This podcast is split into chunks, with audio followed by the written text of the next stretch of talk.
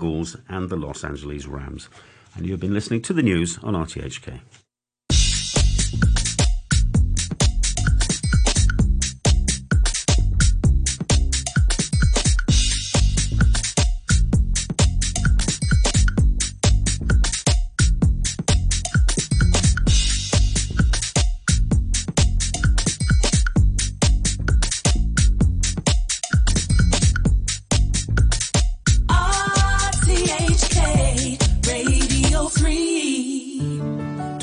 Spread of disease, make sure all drainage traps contain water.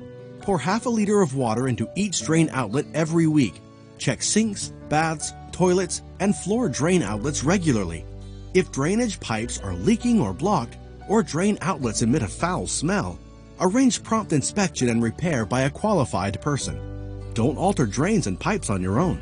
Visit chp.gov.hk for details.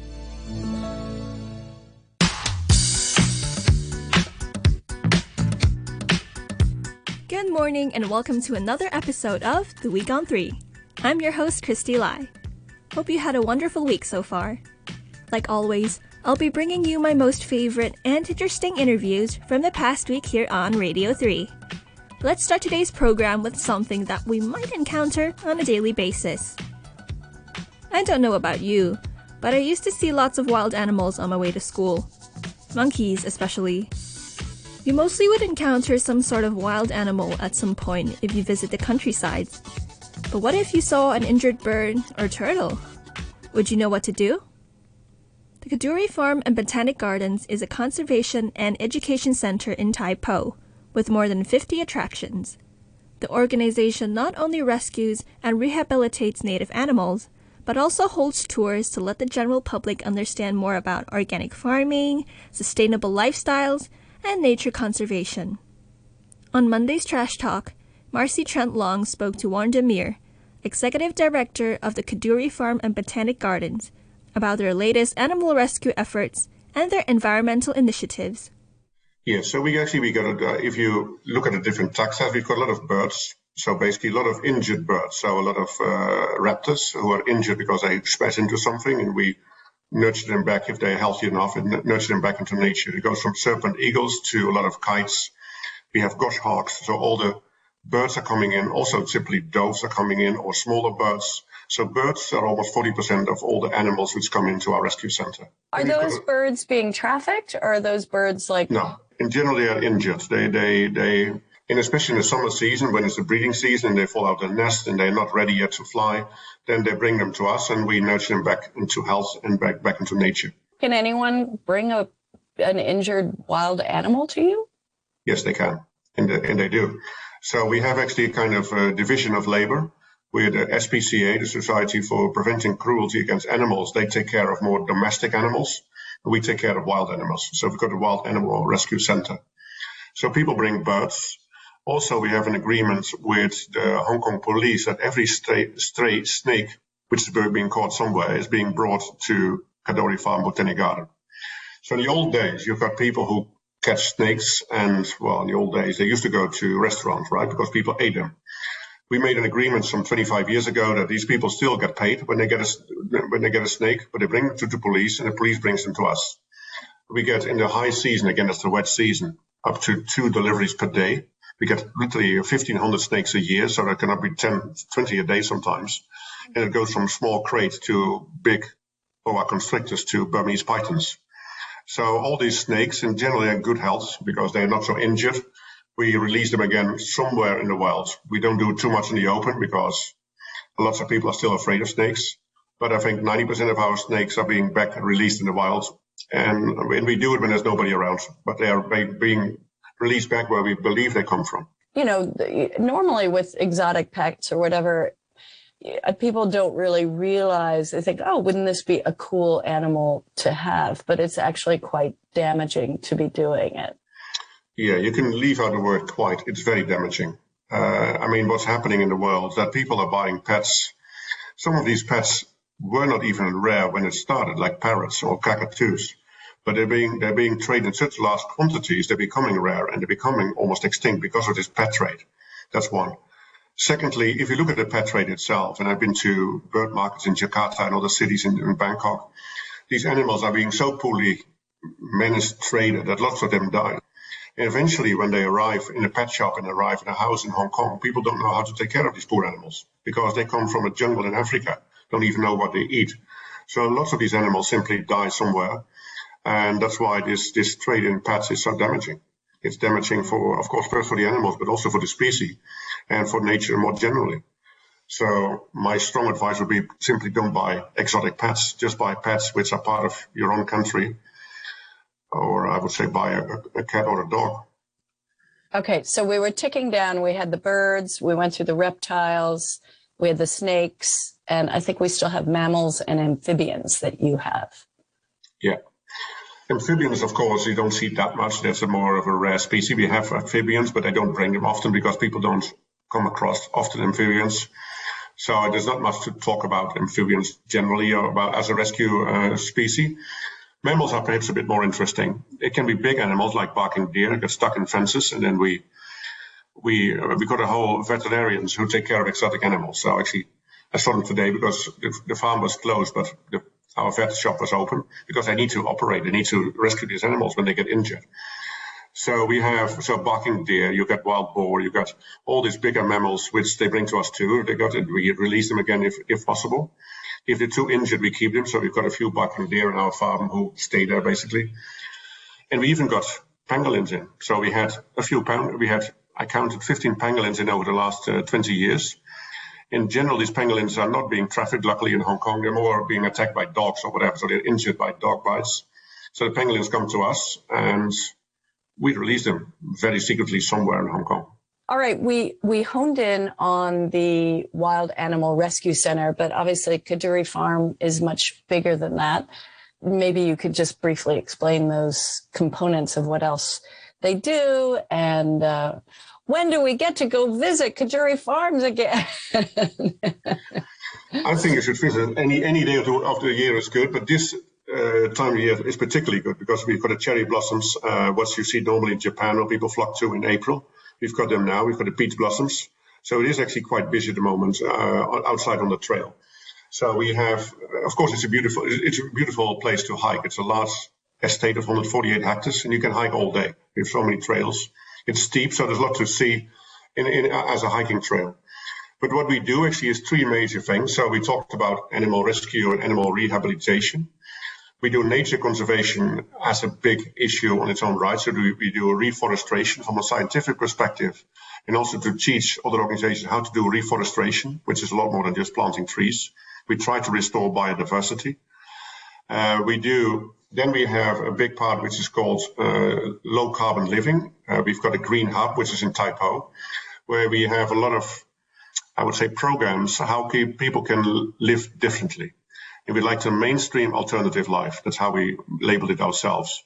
So basically, we, low carbon living is more than just eating vegan, but also is how you can produce your food without using less energy. That you how to see how you can grow your own food without using pesticides, herbicides, or, or, or fertilizers. So we have a whole, I would say, a sustainable living agriculture in the Green Hub, which takes, which tries to teach people how to live differently and more in, in tune with nature. So that's an important part of us. And linked to that, which is very important, is our holistic education. So we've got a big education center where we educate the traditional way. We educate children about nature. We educate also, call it less advantaged children, so poorer children. All we have at the moment, we do uh, a program for visually impaired children because visually impaired children never are into nature. They don't can't see nature, but they can't. Of course, they can feel it and smell it and hear it. So we've got a program now for visually impaired children. They, they come to our farm and, and touch animals and things like that. And then we do holistic education, more call it being in touch with nature, being in touch with earth, which we call the soul, the soil, and society. Because it's more than just teaching people about nature, but also about the soil, what most people don't know much about. And the soil, of course, is where it all starts. Without the soil, there's no nature, there's no flora, no fauna. So that's, I would say, the major part of what we do. And I think what makes Kadoorie Farm so special is that we always try to look at a holistic approach. So when you have a botanic garden, normally it's a botanic garden, right? It's a combination of plants. But we have a big fauna department, we've got a flora department, we've got agriculture, we've got education, and all these brings together. I would say makes it such a unique place. And that was Wandermeer speaking to Marcy Trent Long on Monday's Trash Talk. If you would like to know more about the work they do, please visit the Kadoorie Farm website at kfbg.org. Last week, one of the greatest and most influential singers in India, Lata Mangeshkar, passed away at the age of 92. Lata's voice graced Indian film soundtracks for over three generations and captured the hearts of millions. She received several accolades and honors throughout her career, including the Bharat Ratna, India's highest civil honor. Her passing was a shock to many fans, and the Indian government has ordered two days of national mourning for the late singer. Jayang Vangiri, the chair of the South Asian Art Academy in Hong Kong, who personally knew Lata, pays tribute to the life and work of the legendary singer. Yes, I did have the honor of and the privilege of knowing her personally. Um, and uh, it all, uh, let me tell you a little bit about uh, how that happened. In 1994, um, she uh, uh, performed in Hong Kong. And that was the time when, uh, at the Hong Kong Coliseum, with a group of 30 local musicians, which called themselves at that time the Hong Kong Philharmonia Orchestra. Um, and of course, her troupe of 12 musicians.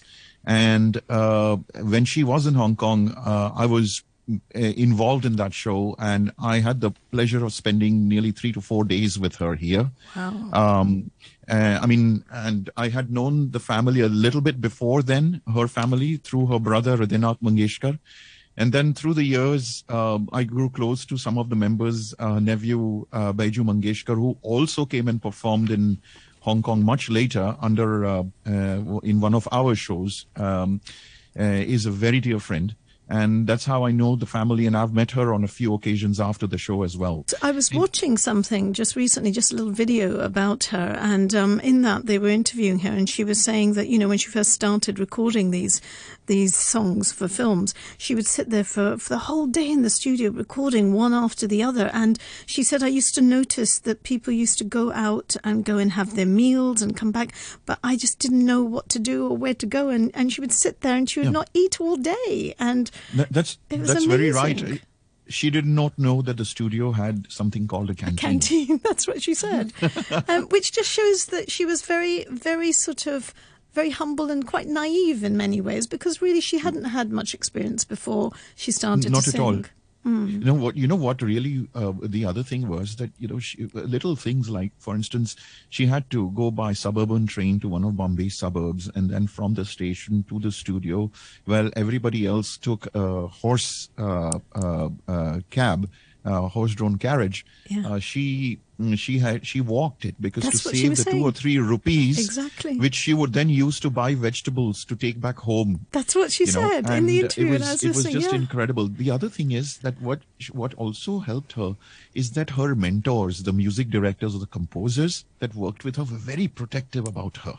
Mm you know yeah. and all she had a lot of self-respect i mean this is something that was her you can see the dignity legacy. absolutely yes. uh, you can see the dignity in just her stance um, the other mm. thing that was incredibly interesting was that you know when she is singing some of these tracks um, for bollywood films she is mm. i mean urdu i mean her native language is not urdu which is the language that she yes. uses. But yes. it's amazing the precision that she has. So that must have taken a huge amount of training and discipline. Actually, you see, the thing is that most good singers, if you've got a good, uh, uh, most good singers have a very good ear, well-developed ear, mm. and it is very natural for them to pick up pronunciation with very little effort, actually. So what happened was that, uh, uh, you know, one a very famous actor by the name of Dilip Kumar when he first met her, he made some uh, some pretty snarky remark on her Urdu, and she took it to heart. And she went to one of the people in the industry and said, "Please get me an Urdu tutor." So there was a uh, priest, a Maulvi, you know, who used to come and teach her Urdu, and he taught her not only how to read, write, and speak Urdu, but also drew her into Urdu literature uh, Urdu poetry, etc. So at a very young age, she developed the sensibilities, Yes. you know, poetic sensibilities.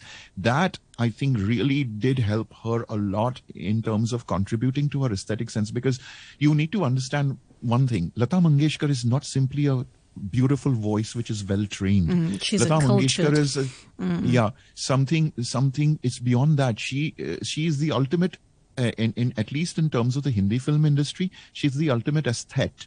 She knew her, uh, uh, she knew what beauty meant. Right. you know innately had a sense of that. So yeah that is how she picked up urdu pronunciation. And i might add here that uh, in december 2017 when i and a group of my students from hong kong had gone to see her she held forth with us for i kid you not 15 minutes and telling us on uh, talking to us about the nuances of urdu pronunciation in music Wow, while singing. It was amazing. quite a lesson. It was quite a little seminar for us, you know. I mean, eh, and where some of a few of the tricks of the trade, because you know, spoken Urdu has a lot of guttural sounds. Yeah. Where you know, if Yeah, you try and sing throat, with those, right. it does. Uh, it it can be very jarring to the ears. Mm-hmm. So there is a technique of softening them, yet being very faithful to the pronunciation. Yeah. And this is what she pointed out to us. No, so I'm very fortunate to have actually received a little bit of training from her. Absolutely honoured and privileged to have uh, even, you know, to have had that time with her.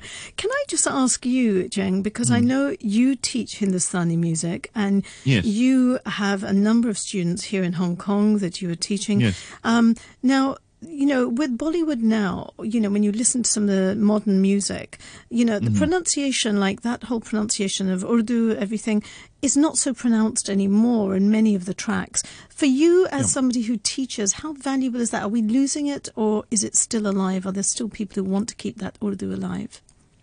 Very few of them. I think the um, um, uh, the emphasis at the moment uh, in all Bollywood, new Bollywood music, it's become, um, and I, I'm not using this as a bad. I'm not saying this is a bad thing. It's just a sign of the times. It's obviously we've become very Western influenced and way too much so. Um, uh, so it's losing a lot of its Indianness. The only Indianness you can see it in it is the lyrics, some of them, not all of them, and uh, sometimes the singing and the vocal nuances and the ornamentation that you hear. Uh, so the emphasis has definitely shifted. They have become far less uh, particular about their pronunciation. Um, and uh, uh, this is one thing that yes, uh, I see, which is gradually diminishing. Although there is, there are, there have been movements to keep Urdu and a lot of the other regional languages alive, so that uh, the, especially Urdu, because uh, uh, the pronunciation is quite, they're very specific in terms of the pronunciation.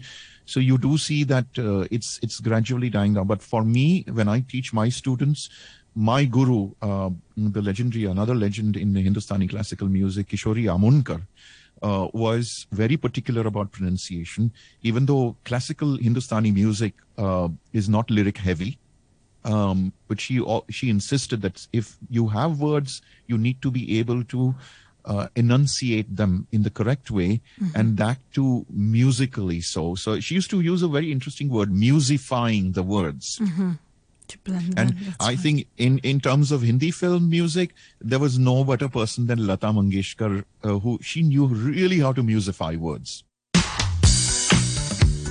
And that was Jayang Nivanjeri on Thursday's 123 show. In case you didn't know, the Oscar Academy Award nominations were just released this Wednesday. And this year we get to see films representing different countries and cultures from all around the world, fighting for the spotlight. I wonder which film might get the most awards.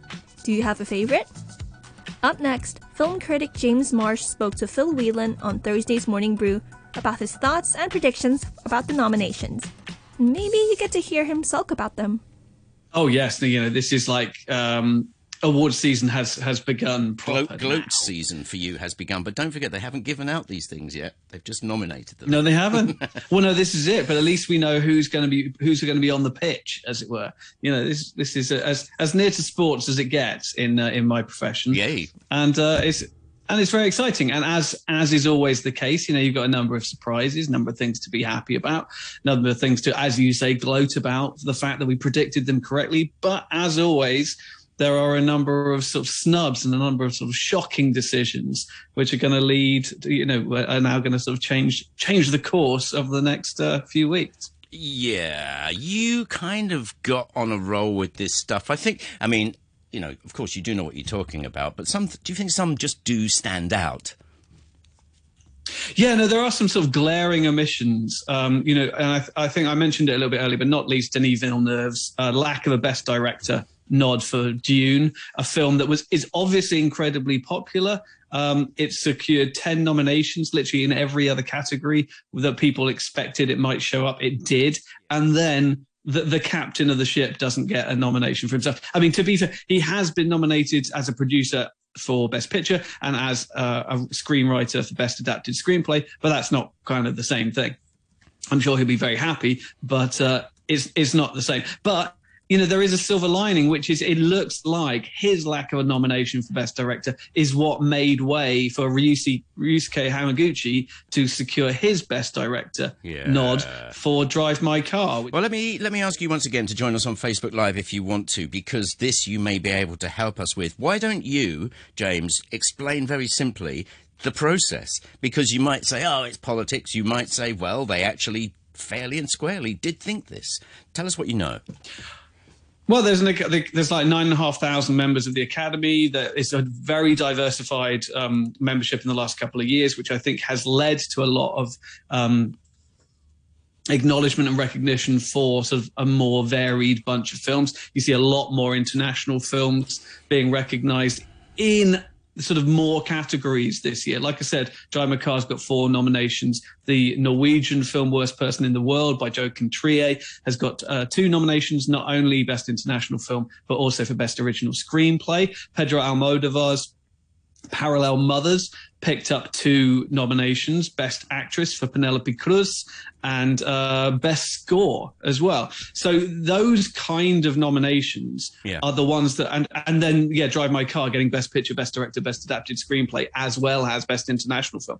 So that is because you're seeing those nominations because I think the more diversified membership. Um, my understanding of how it works at the moment is people in their categories vote for or in their particular trade departments vote for those nominees. Uh, but then whatever's on the ballot at the um, now, everybody who's an academy member gets to vote for everything that's on the ballot. Is it more complex than you think it should be? You've said the word diverse a few times, and I know that's a massive issue.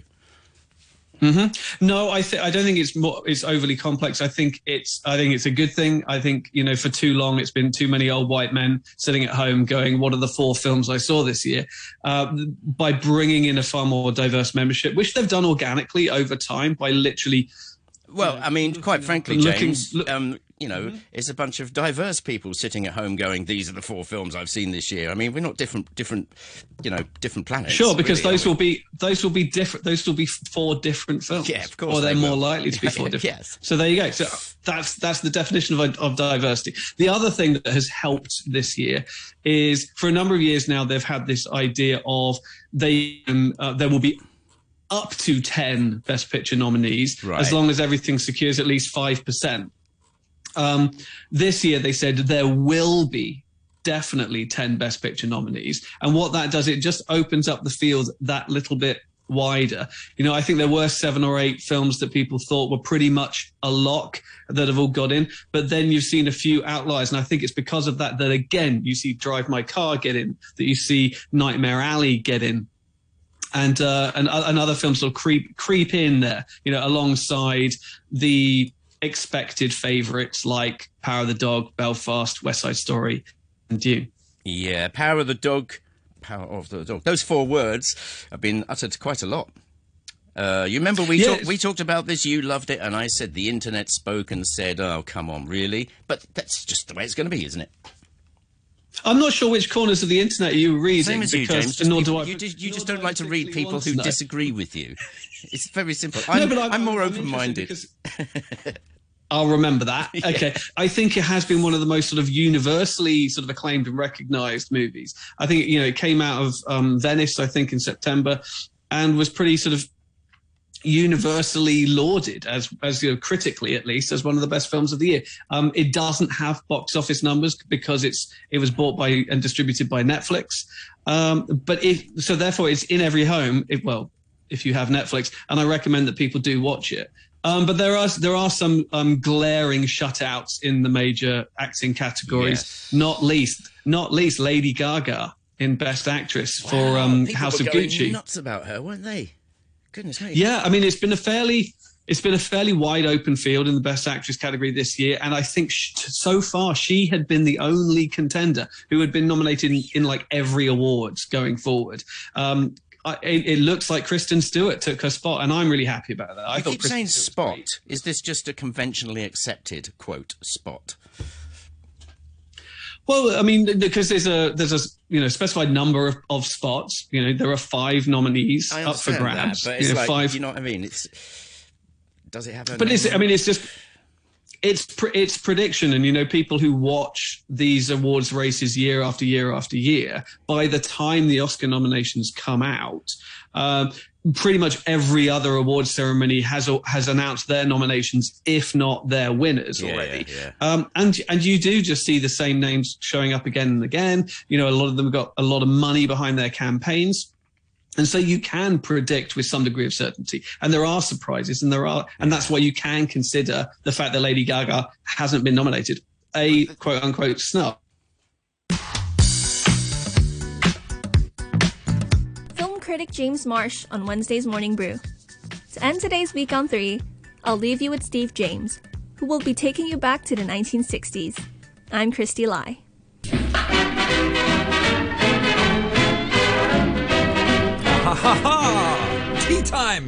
The factories may be roaring mm-hmm. with the boom a like a zoom a like a wee. Dippity dee. But there isn't any roar when the clock strikes four. Everything stops for tea. Oh, a lawyer in a courtroom in the middle of an alimony plea has to stop and help him pour when the clock strikes four. Everything stops for tea. Tea break this afternoon. This day, 1969, The Who recorded Pinball Wizard at Morgan Studios in London. The song was one of the band's most famous live songs, and it's been played at almost every Who concert since its debut live performance on the 2nd of May, 1969.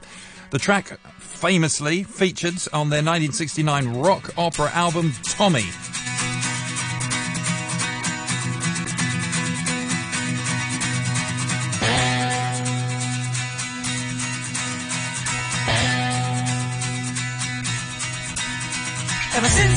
A young boy, I played the silver ball. From Soho down to Brighton, I must have played them all. But I ain't seen nothing like him in any amusement hall. That deaf, dumb, blind kid sure plays a mean